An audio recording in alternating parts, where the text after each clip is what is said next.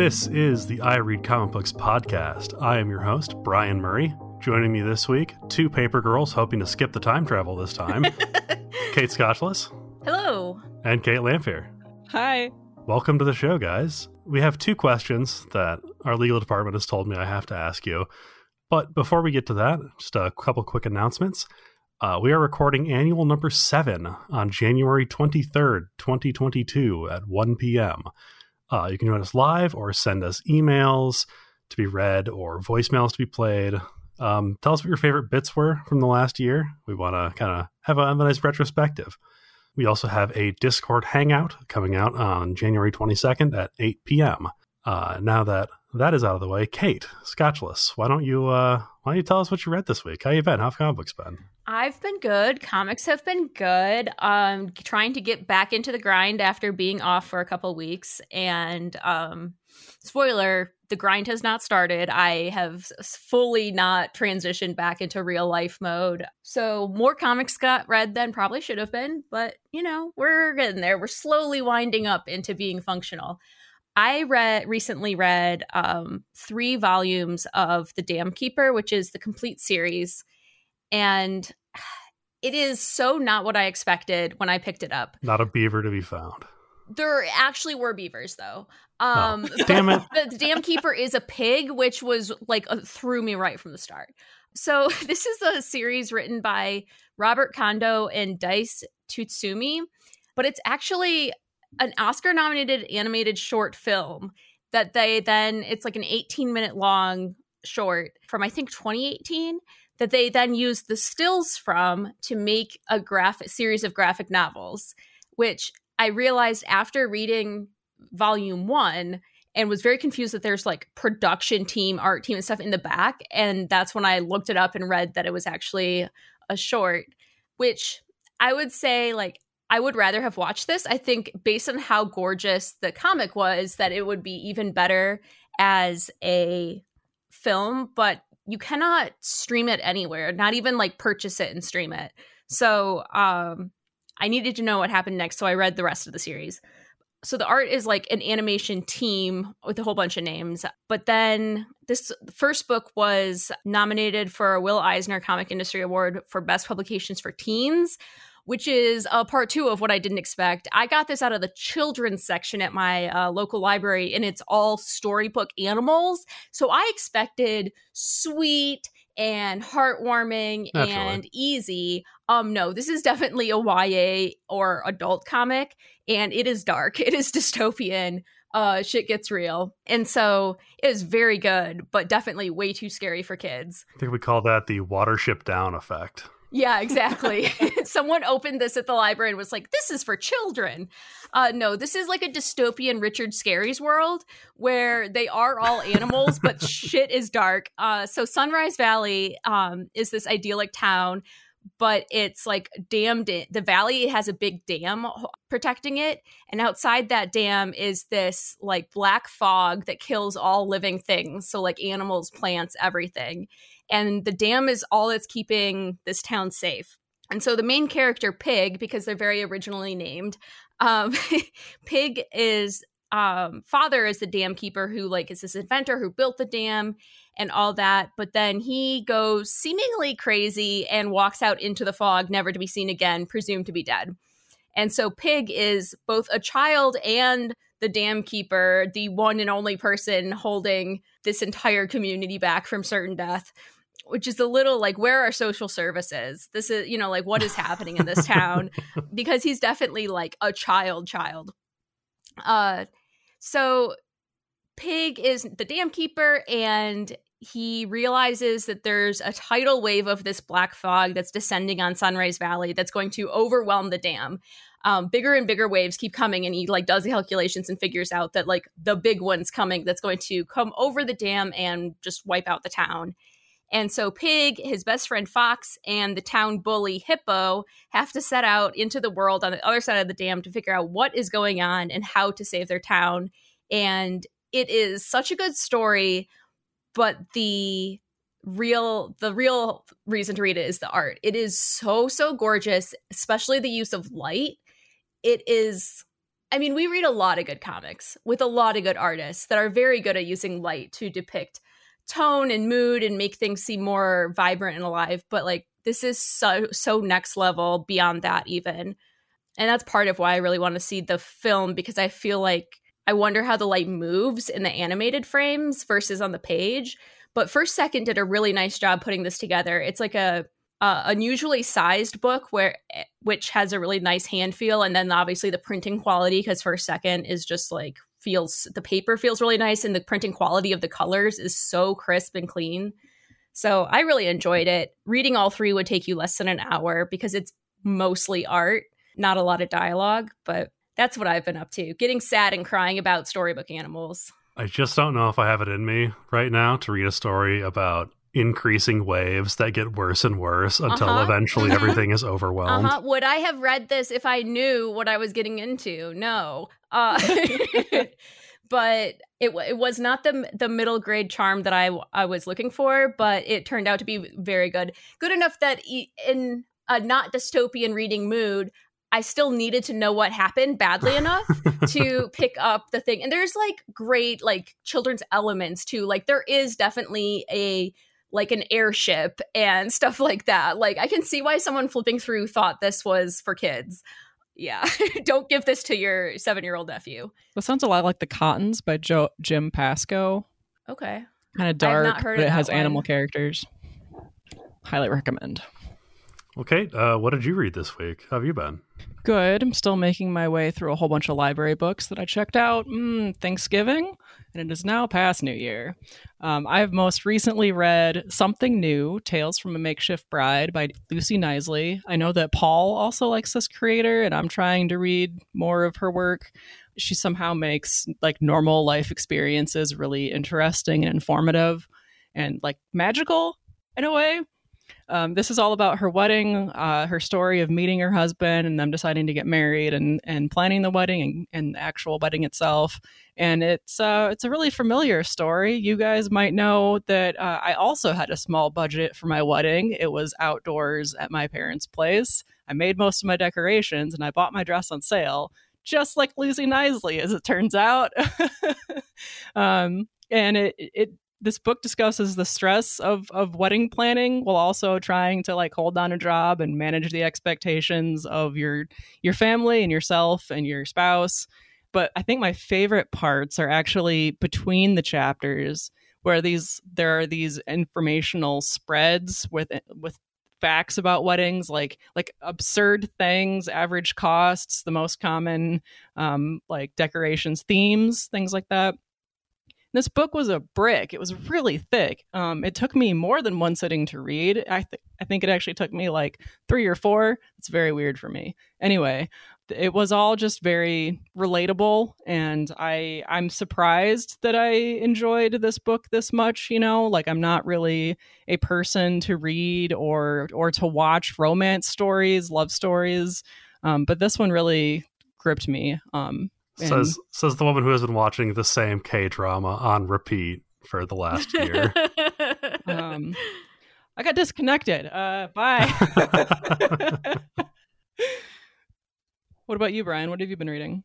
Uh, well, I went back and I was on Hoopla, just browsing like you do, uh, and I came across a Marvel Zombies book that I didn't recognize, and because I like slamming my head into a wall. I was gonna I, say. I figured I would just check it out. And honestly, I'm glad I did. This was uh, Marvel Zombies Resurrection, written by Philip Kennedy Johnson with art by Leonard Kirk. And it's a it's a much different take on this like idea of what if zombies in the Marvel universe than the old Marvel zombie stuff.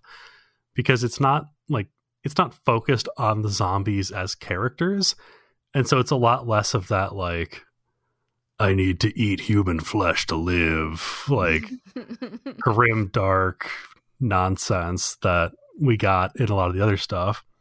Uh, this one is actually focusing on an aging Peter Parker uh, trying to survive with uh, the Fantastic Four's kids and uh, Forge and Moonstone, I think, is the other survivor with them but it's it's just a it's a cool story. You know, they they stick to a lot of the the classic zombie rules. If you get bit, you're screwed. That kind of thing. Uh, but the zombies are not like brainless, shambling undead either. They they maintain like an imprint of their former selves, even though it is not them anymore. They still maintain all of their old memories, their speech patterns, things like that. If if you like the idea of zombies, but you felt left out let down by previous Marvel Zombies books, I would recommend checking this one out.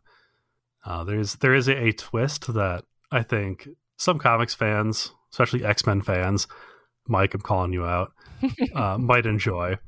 I don't want to give it away, but it made me go, "Oh, that's cool," and actually like enjoy the story more rather than be annoyed by the twist, which so often happens. Yeah. Well, before we uh, get into what's on the top of our piles, I just want to remind everybody to please fill out the annual IRCB listener survey. You'll be entered to win one of many $25 gift cards to Comixology or Midtown Comics, your choice.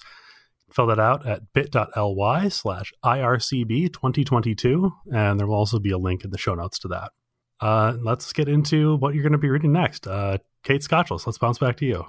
Well, I told you all about getting uh, reading the depressing dystopian story of the Dam Keeper. So next on my pile are Oddball by Sarah Anderson, uh, which came out last December, and Solutions and Other Problems by Allie Brosh, uh, which came out in 2020, but I had to wait a thousand years on my library holds list for. I did already start just just like 20 pages into Solutions on Other Problems, and both of these co- comics are just so funny. I there are very few comics that I read that like consistently every few pages I'm laughing out loud, like actually laughing out loud. And both of these um, comics do it for me. Uh, Sarah Anderson, in particular, is just like the most relatable comic. I, I don't know. The this is the Sarah Scribbles for those of you who uh, might not recognize the name. Yeah, really and speaks to the depressed millennial. It it does. it does Uh, the depressed millennial nerd specifically. Specifically, yes. And then solutions and other problems is a hybrid of uh, just like all her stuff where there's like pages of writing interspersed with images. And so far what i've read has been like a decent amount from of like childhood stories. She's just the weirdest effing kid. And like it's very good. It is very funny and I don't know how her like weird uh, MS Paint looking drawings can be so funny, but man, they are. So that's what that's what I have coming up next. How about you guys? I am gonna check out this this book called The Mountains of Madness by Adam Fida, and it's like a renewal. It's like a, a, retelling of the H.P. Lovecraft story about an Antarctic expedition in like the 1930s that sets off and, and something very creepy and spooky and, and horror filled happens. Um, and this this story is about like the people that try to go and find them. And it, they're left with all they have is a journal, which of course the captain doesn't read, um, might have helped and uh, I, I imagine that this is also going to be you know spooky horror. Um, but i did just watch like the the season one of the show the terror recently which is also about like a northern expedition and and it's spooky something like supernatural happens. And and i'm just kind of still in the mood for that very specific genre of story. Something about cold scary that just hits yeah. different. Yeah um, and I, I I also really like comic book adaptations of of familiar stories, stories that have already been released to um, you know Who book put form. This out? Who published this? It's a really good question. Um, I don't know. Because it does sound cool. I don't know. I was looking at some of the comics people recommended on the Goodreads thread, um, talking about their favorite like snowy, wintry comics, and uh, have added a few of those to my holds list at the library to get some, uh, you know, seasonally appropriate reading. Great. Um, I did look it up. It's Blue Fox Comics. Cool. I have not and, heard of them. And I and I added a link to the pre-order slash previews page in our show notes. Cool. Okay. Um, I also wanted to remind people that that um, I talked about Rain number one a couple of weeks ago on the show. This is by Joe Hill and David M. Booher, and it's uh, like suspense weather horror. Um, issue one was very gripping, and it and it comes out this week. So I think I'm gonna uh, probably pick that one up, one up in trade. But I just wanted to let you know if that it sounded good. Check it out. Weather horror sounds too real. I am not in a place in my life where that is entertaining or fun. yeah, if I want weather horror, I'll just step outside, slip on the ice, and just lay in the snow for a while. Uh huh. Yeah, um, weather horror is when it was like 60 degrees on Christmas uh, here in Michigan, where it should be like 20 degrees. And now we have like two feet of snow outside. So there's a magical horse in Frozen 2. How can you call that horror? That's like my seven year old self's like dream come true. she says, responding to Mike in the Discord group. Oh, I'm so sorry. I yeah, I did. Sorry. uh, Mike said you could watch Frozen 2, but um, he's wrong. Movie's a delight.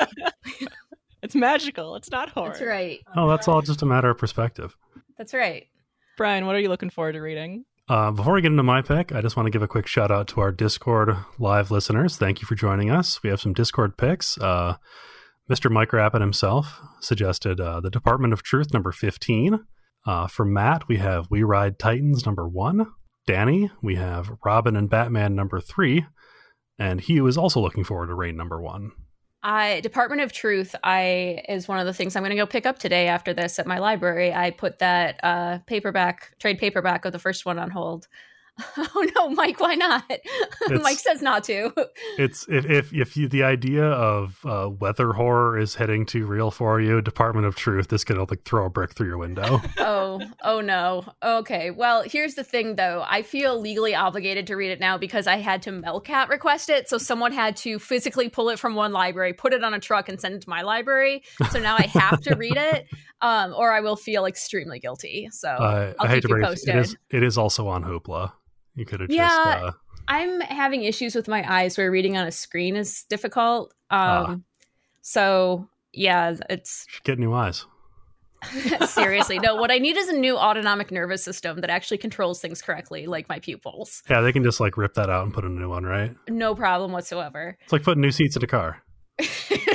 I wish. Well, my pick uh, for this week is unsurprisingly going to be a Star Wars book. We have uh, Star Wars The High Republic Eye of the Storm, number one, coming out this week. This is written by Charles Soule with pencils by Guillermo Sanna, uh, colors by Jim Campbell, and letters by Ariana Maher, or Mayer. This is telling the backstory of a character from the High Republic series called uh, Marchion Ro, who is the leader of the Nihil, which, as the name might suggest, is a nihilistic uh, pirate death cult, I guess, kind of. The best kind of death cult. Yeah. They use uh, secret hyperspace pathways to steal and pillage and generally be a pain in the ass to the Jedi Order of that time period. I have been having a really hard time like keeping up with the High Republic just because there's a lot of stuff coming out and I'm busy you know, rereading the same 20 books. uh, too real. But I, am hoping that this won't be too confusing because at least I am I'm familiar with Marchion Ro from one of the novels that I read, possibly also written by Charles Soule, actually. Um, so hopefully, hopefully I'll be able to follow along, and if not, I'll be sure to complain about it on Twitter. Perfect. That's all we ask. Uh, let's go ahead and take a quick break. And when we come back, we will talk a little bit about newspaper comics.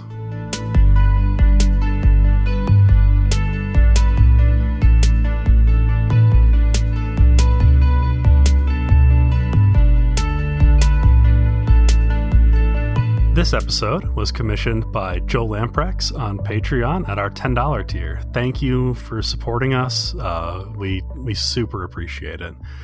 As a quick reminder, uh, anybody at the $10 tier, uh, there are uh, 12 total slots, I believe. Uh, and I think we have one slot remaining. So if you're interested in commissioning an episode, uh, hop on our Patreon and sign up quick. This week, uh, we are going to be talking all about newspaper comics. Uh, you remember the Sunday funnies, as we called them in Michigan. I don't know if that was like a, a common thing or not, but that's what we went with. Kate Lamphere, uh, you got a lot of notes. Why don't you start us off here? Yeah, I um I, I have picked up a great number of collections of newsprint comics that I found in my my grandma's basement. Um, I do not know the story of why she has so many. Did, was she reading them, or was it like not something she'd be into? I I don't think I've ever seen her read read any kind of comic before, um, or the newspaper huh. in a long time. So I feel like they were they were well, I know that one of them was an aunt's book because I found her name on on the front okay. page, but she does t- my grandmother does tend to collect everyone else's old things. So So anyway, I am now the owner of all of these books. I am really interested in like the history of of how comics started happening.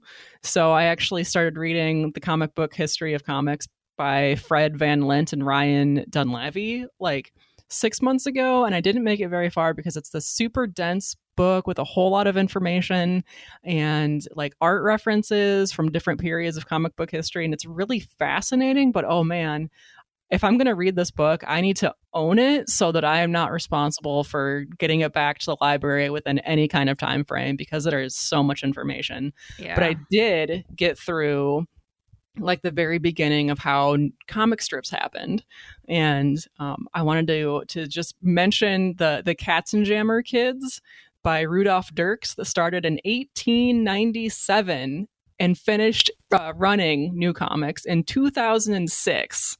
Oh my gosh. Um, wow. There was like a lot of, because it was so popular, there was a lot of like contention about who owned it because there were no laws or very few laws regarding yeah. creative IP, you know? So it's just really interesting to see the the history of this one particular strip that lasted forever. But that comic um, is about kids getting into trouble, basically. Um, so now, great genre. Yeah. so now, like, you think about the comics that were popular in, in our youth or are still now.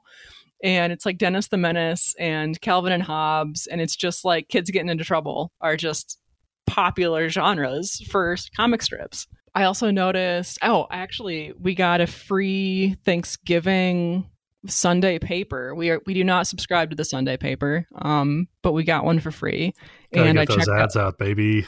I know there were so many. There was more ads than there were paper. But anyway, yeah. I harvested the comics, um, and I revisited the strips in there and tried to remember what comics were in in the newspaper from my my youth. Which these are different papers, you know, that I that I would have been reading then versus now. But there were still some commonalities, you know like I remember Garfield, I remember For Better or for Worse that are both still in there, and then I remember Nancy. I don't know if anybody else ever read Nancy, but I did. Um, it was by Ernie Bushmiller, started in 1939, and it's still running.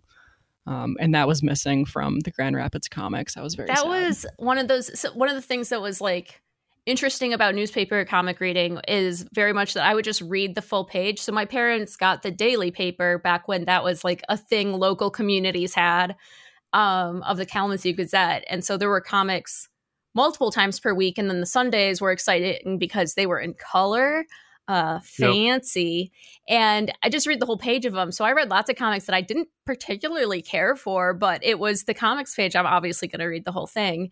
And it strikes me that that is like a method of reading comics that, which exposed me to a ton more stuff like Nancy that I wouldn't normally have picked up myself. That is very different than reading them online now, where you just go to the one you want to read. Yeah, I definitely did read the entire page, and man, it is it is weird jumping from something like Garfield where it's just the strip and then going into something that is more like sequential like a like a a story that is meant to be read from day to day or from weekend to weekend. Yeah, you also jump from stuff like Garfield or Calvin and Hobbes to sometimes some real boomer shit. Mm-hmm. Like there, there, there are some comics that I was like, this was clearly written by a conservative who hates his wife. Yup. Was that the Lockhorns? I think is what it was called. It was very much like a uh, husband and wife who are miserable with each other comic strip. Yeah, that that's a very specific uh, genre of boomer humor. That you know, my wife, the demon. Ho ho ho. There's just an article, and I can't remember what newspaper is in recently, but it's this one talking about how like in order for a marriage to succeed, you need blindfolds and earplugs and yada yada yada. I'm just like, lady, you just have a bad marriage. I don't know what to tell you. Like, there's like there's a cure for that. hmm Uh, Kate, did you have like a, a favorite growing up? Kate Scotchless, Um, my favorite was Calvin and Hobbes because obviously obviously. I think that's pretty much everyone our age that I talk to's favorite growing up. I guess I, I do have a, a siloed group. We're all a bunch of weirdo nerds, which might have something to do with it. But I loved Calvin and Hobbes then, and of the ones I reread for this episode, Calvin and Hobbes held up the best. That's Bill Watterson's comic, um, and I reread "It's a Magical World" last night from cover to cover, and I I'm completely ready to reread the whole series now. So I like I love that it's like ongoing story between strips versus like entirely episodic the way Peanuts dailies are.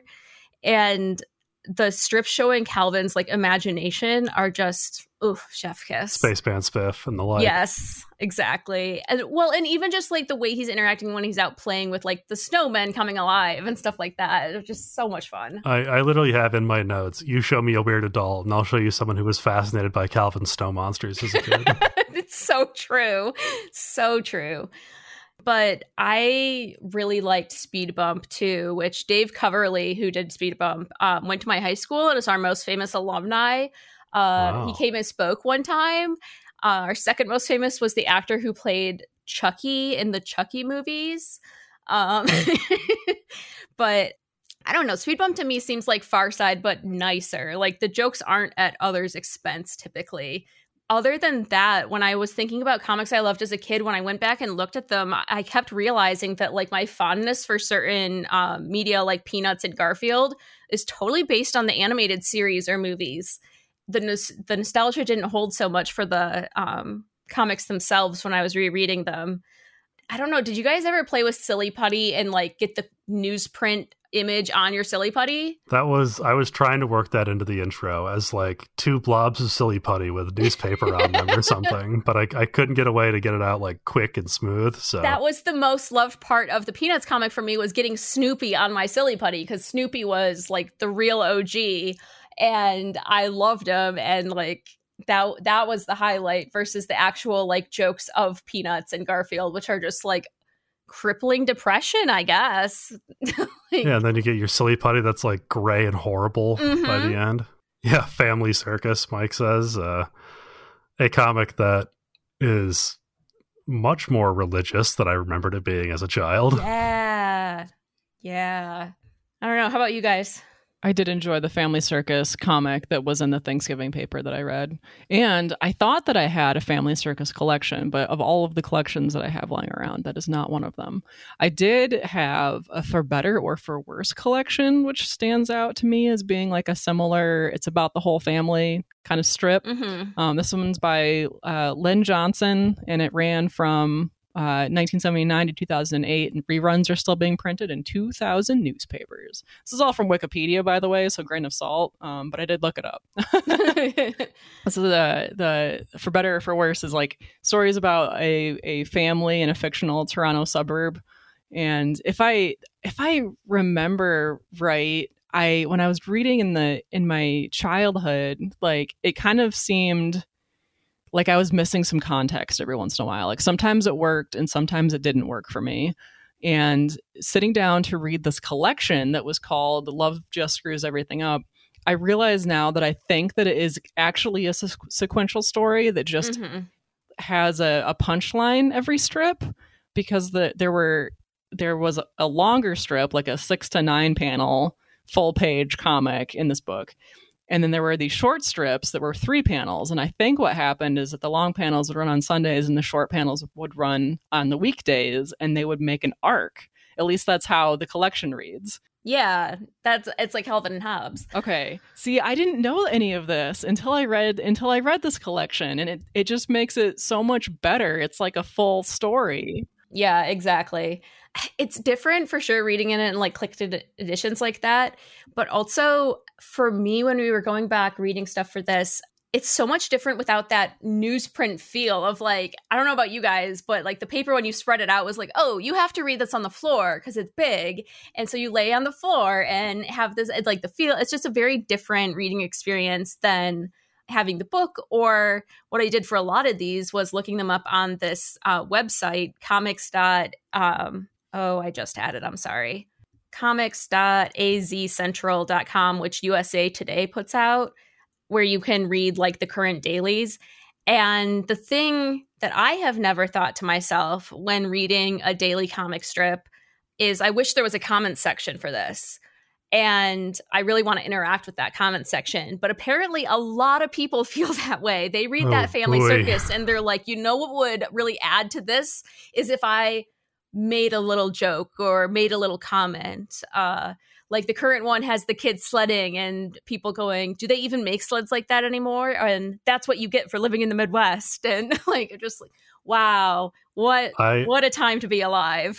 I would rather twist my head a full 180 degrees than read that comment section. That sounds like hell on earth. yeah. I definitely uh, steered away from those more sequential strips as a kid, probably because I didn't even notice it. But like Kate, I was reading them, you know, on Sunday, Mhm. and that was it, and not fully understanding them. So I read my my big Calvin and Hobbes books that my parents had in the Oh yeah. the little like cubby under the coffee table from our our 1970s coffee table. Mine were like Scholastic Book Fair. I would look up look for the like Calvin and Hobbes books. Yeah, yeah. Oh, the Scholastic Book Fair was a, a great a great resource. I, I usually stuck more towards the far side, um, which is interesting that you you mentioned earlier and said that I think you said that uh, far side was like a little more mean spirited than Sometimes, yeah. the other one. Sometimes, like Speed Bump is excessively wholesome. I never picked up on it, but looking back on it, my family was also kind of sarcastic and mean spirited. So maybe that's like why it resonated so well with me.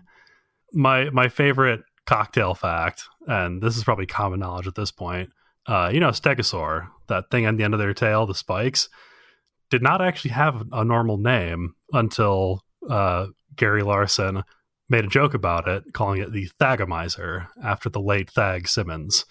It's a bunch of cavemen naming it after their dead caveman friend. I actually had never heard that before. yeah, and and scientists being giant nerds Yeah. read that and we're like, well, I mean, we we don't call it anything else right now, so Thagomizer it is. I love it. Yeah. Also uh, brought us the the famed cow tools strip, which is just uh, a cow on its hind legs standing next to a table with some very poorly made tools, and the caption "cow tools," often regarded as one of the worst uh, single image comics in history. Uh, I've seen that that very comic as an example of like how people or specifically my AP lit teacher really wanted us to think about the author's intention for every word in the book and every image and metaphor and that cow comic is an example exactly of sometimes creators just do stuff and it doesn't mean anything yeah, I think I, I think I read somewhere that when I asked about it, like, what does this mean? He basically said like, well, if a cow made tools, they wouldn't be very good. He's like, I was on a deadline. Leave me alone. yeah, that's probably it. Honestly, Yeah, it is. It is fun though to see the ways that like these newspaper comics are sort of a shared cultural experience yeah. that kind of gets brought out into other aspects of culture. Like you know, we've we've had Garfield TV shows and movies. hmm Aren't we getting another Garfield? Isn't that one of the things that Chris Pratt got his sticky hands on? Oh my gosh, I think so. Yeah. I don't know. I, I don't know about you guys, but Garfield and Friends came on like after school when I was in maybe like middle school, late elementary. Um, and it was a secret watch for me. I wasn't supposed to watch TV on school days, but uh, my parents weren't home yet. So on goes the Garfield. One of my favorite things to think about with that show is what gender did you think Nermal was as a kid? I don't know. because I I've gotten all kinds of answers to that question, and it just, it just fascinates me to think about. Like I always thought that Nermal was female coded, like oh Nermal Yeah, was a girl cat in my head, and apparently that's not true. first uh first agender cat in comics there we go yes, yes, Nermal the non-binary icon. Uh, there was uh, I actually have a lot of Garfield collections, like more than any of the other comics that I have. And I remember reading those a lot of everything else when I was a kid. But then I sat down to try to read the collection called um, Garfield Takes the Cake, and I couldn't get into it. I mean, just all of the strips, I don't know, they they're all independently kind of mean, you know? Um, and that's kind of the joy of Garfield is that he just says the things that he means, but reading them as a collection, going from one mean strip to the next mean Yeah. strip, was too much. Yeah, the one I picked up um, to review uh, prepping for this was uh, Garfield Belly Laughs is the name of the collected edition from that I got from my library. Um, spoiler: there is not a single belly laugh to be had in this, unless your idea Wow. of a great joke is uh, "I hate Mondays." Scathing review from Kate I know, right? It was false advertising. Okay, I was a little upset. I chuckled at best, says Kate. I did not even chuckle. They were mostly just depressing. I don't know. I was looking at the recent ones thinking like are they any better? And all of the recent ones are about dieting because it's January and I'm like nope, that's it for me. yeah, it's uh, it's January, the time we all make promises that we have no intention of keeping. My, you mean like my promise of finishing all my library books?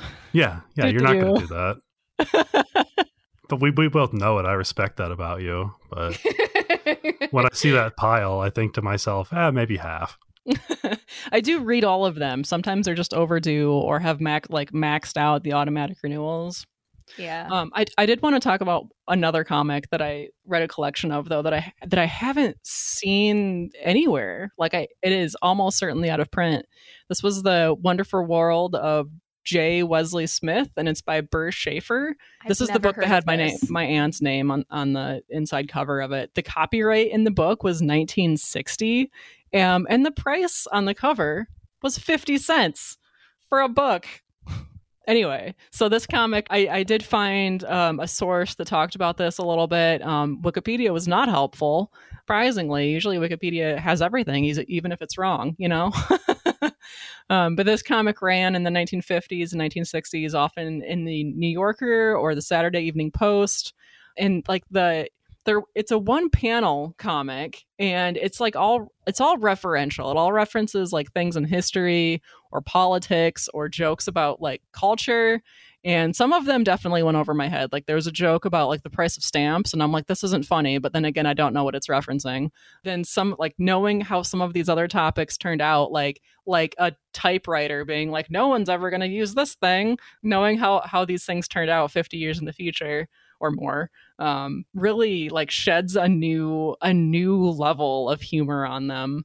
And since I, I can't possibly tell you where to go and find this i took some pictures of it and and put the best the the best panels on my instagram which is kate elfier um, same as my twitter handle and i'll and i'll post a link in the show notes as well That was one of the things when I was rereading Calvin and Hobbes, where I'm like, so many of the things about uh, the more, you know, how there's like interspersed with the childhood stuff, there's like actual commentary on the world. And so much of it is like, oh, this is still true, if not truer today than it was in 95 when this came out. Like, uh, his dad, Calvin's dad, complaining about how things that were supposed to make life easier, like the modem and fax machines and stuff, have just made the workday last all all day. And you're supposed to be you know instantly available and yada yada. I'm like oh boy wait until he gets email. You have no idea, my friend. buckle up. When you have a cell phone you're supposed to always answer. Yeah it's i don't know did you guys read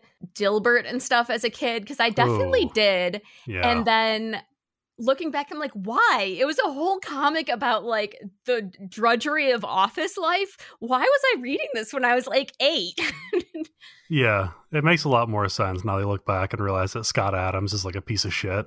Mhm. So, yeah there was a couple of, of strips like that for me in my childhood like i just didn't really get them but i read them because they were there Yeah, exactly. They're on the page, ergo you're going to read it. So, Yeah. I definitely avoided there were like serial comics, especially there was one that was like law based. Um Huh. and I just didn't get it. Like I don't understand why like the strip was interesting. I'm sure that like in context if I followed it week to week there would have been a story behind it that you know, there's not there, you know, there didn't seem to be a punchline like there was in a for better or for worse arc, you know. what was there there was one i think it was like prince valiant or something like that that was just a Yes. full on like king arthur style knight's tale that like i never read because it looked very boring I think I did yeah, try to that, read I that. remember what, the one you're talking about, and I also never read it. Anything with too much text, my uh, childhood Yeah. self was just like, nope. yeah it's amazing that i wasn't diagnosed with adhd sooner in life yeah, exactly. so i'm going to take you guys on a little bit of a trip here uh, and that is into the what if territory that you know i'm so fond of uh, there's a play out there called dog sees god that is a basically a what if story a potential future for the peanuts gang fully unauthorized so they don't use any of the actual names so you know it's people like cb and uh, the red-haired girl but it is basically like Snoopy has just gotten rabies and been put down. And how how are these teenagers handling the fallout from that? And it is like dark and weird and super funny. I remember I was I was in college and my brother sent me a text like, "Hey, do you want to go see a play this weekend?" And I was like, "What the hell? A play? Like is this the 1800s?" But sure, I'll check it out. Uh, and that was actually a lot of fun. Uh, I really enjoyed it.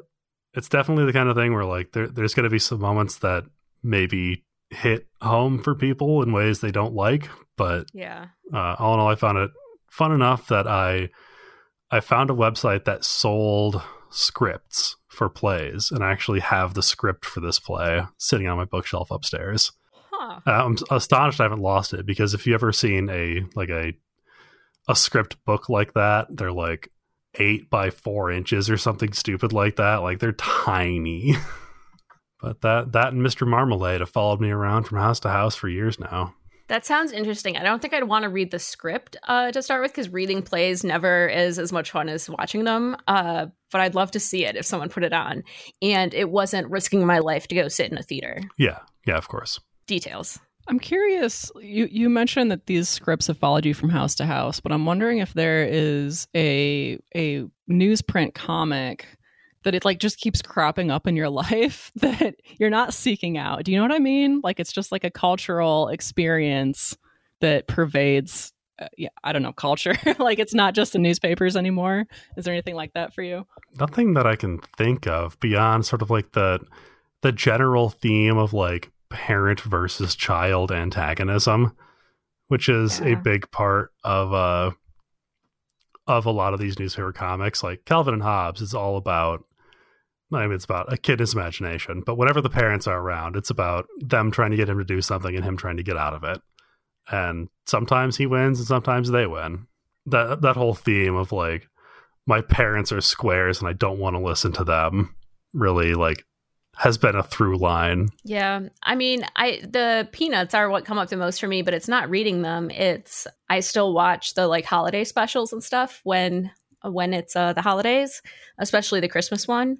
And so I think those are like the most present in my life in terms of like just culturally a part of things. I keep seeing Calvin and Hobbes like everywhere. I mean, uh, we have a couple of Cal- Calvin and Hobbes collections, but like, um, it just like shows up on T-shirts, and I randomly see strips shared on on Reddit and non-comic uh, forums or Pinterest, You know things like that. What comes up so much more in terms of thinking about this is like web comics have very much taken that place of like I see Strange Planet comics all over social media and my work Slack and my friends Telegram, like things like that get circulated so much more now than things from traditional newsprint strips. And like the Liz Climo will show up, you know, thing like I feel like so many of those have become more cultural touch points. Yeah. Definitely uh XKCD, I think, is the big Yep. one. Uh, the one that and you like people reference it in like a joke and you everyone knows what they're talking about Yeah. like yeah exactly yeah, as as Mike pointed out, uh the Calvin peeing on stuff stickers that Oh, we see God. on the back of like every a-hole's car in Michigan. Mhm. uh, because it's always, you know, Calvin peeing on Gretchen Whitmer's name or something like that. It's like, come on, man. It's nice when they like actually hang the red flags out front for you to see though. So then you like know what you're getting into when you interact with that person. That's true. I will not be surprised when that guy cuts in front of me without using his turn signal Mhm. a mile down the road. Very cool. Well, uh, do you, anybody have any any closing thoughts before we wrap this bad boy up? Um, conveniently, an episode of one of the few podcasts that I still listen to um, did cover some newspaper comics this week, and I wanted to give them a shout out because the timing was fantastic and the podcast is fantastic. And that's Imaginary Worlds. And this week, the title of that was Politics of the Funnies, Part One. And they, they actually talked about the strip Pogo, which ran from 1948 to 1975 by Walt Kelly. And specifically, they talk about how, like, yes, comics uh, are political. and they're going to keep talking about it, I guess, because this is only part one. Um, I highly recommend. Also, just a very good podcast to listen to to fall asleep. Not because it's uninteresting, but that guy's voice is Oh, just perfect. Deeply calming. I usually listen to it in the evening while getting ready for bed for that exact reason. Just like that and the Hidden Brain podcast from NPR, same thing. Very interesting. Like it's no, it's nothing on them that they are so soothing. Yeah. Um, but yeah, I'll have to listen to that. I am behind on that podcast because I was grinding on audiobooks for too long, and now I have like 300 backlogged uh, podcast episodes to listen to. Um, but that sounds really cool. Good luck and Godspeed, Kate. Yeah. Uh, that's going to do us for this week. Uh, you can join us back here next week when we talk about NFTs and the shit of blockchain with Mike Tia and special guest comic creator Henry Barajas. Uh, you can follow us all on Twitter. You can follow Kate at Kate Elfier. You can follow me at Brian Head, and you can follow the show at IRCB Podcast. Uh, that's on Twitter, Instagram, and now TikTok. Yeah, check us out on TikTok. I really enjoy those little little clips. This episode first aired on Patreon and is possible because of our wonderful patrons. Thank you again, Joel Amprex, for today's episode. Join today for exclusive series like IRCB Movie Club, Saga, Saga, and more. Join now at patreon.com slash IRCB podcast. And if you haven't already, please rate and review our show five stars. You know we deserve it. On Apple Podcasts, Stitcher, or wherever you listen to podcasts. It really does help us spread the word about IRCB. You can join the IRCB Discord community to chat comics and more and listen to our episodes live as we record. Check the link in the show notes. And it would help us a lot if you tell your friends in your local comic shop about the show too. Infinity Shred is the best band in the universe. They do all the music for our show.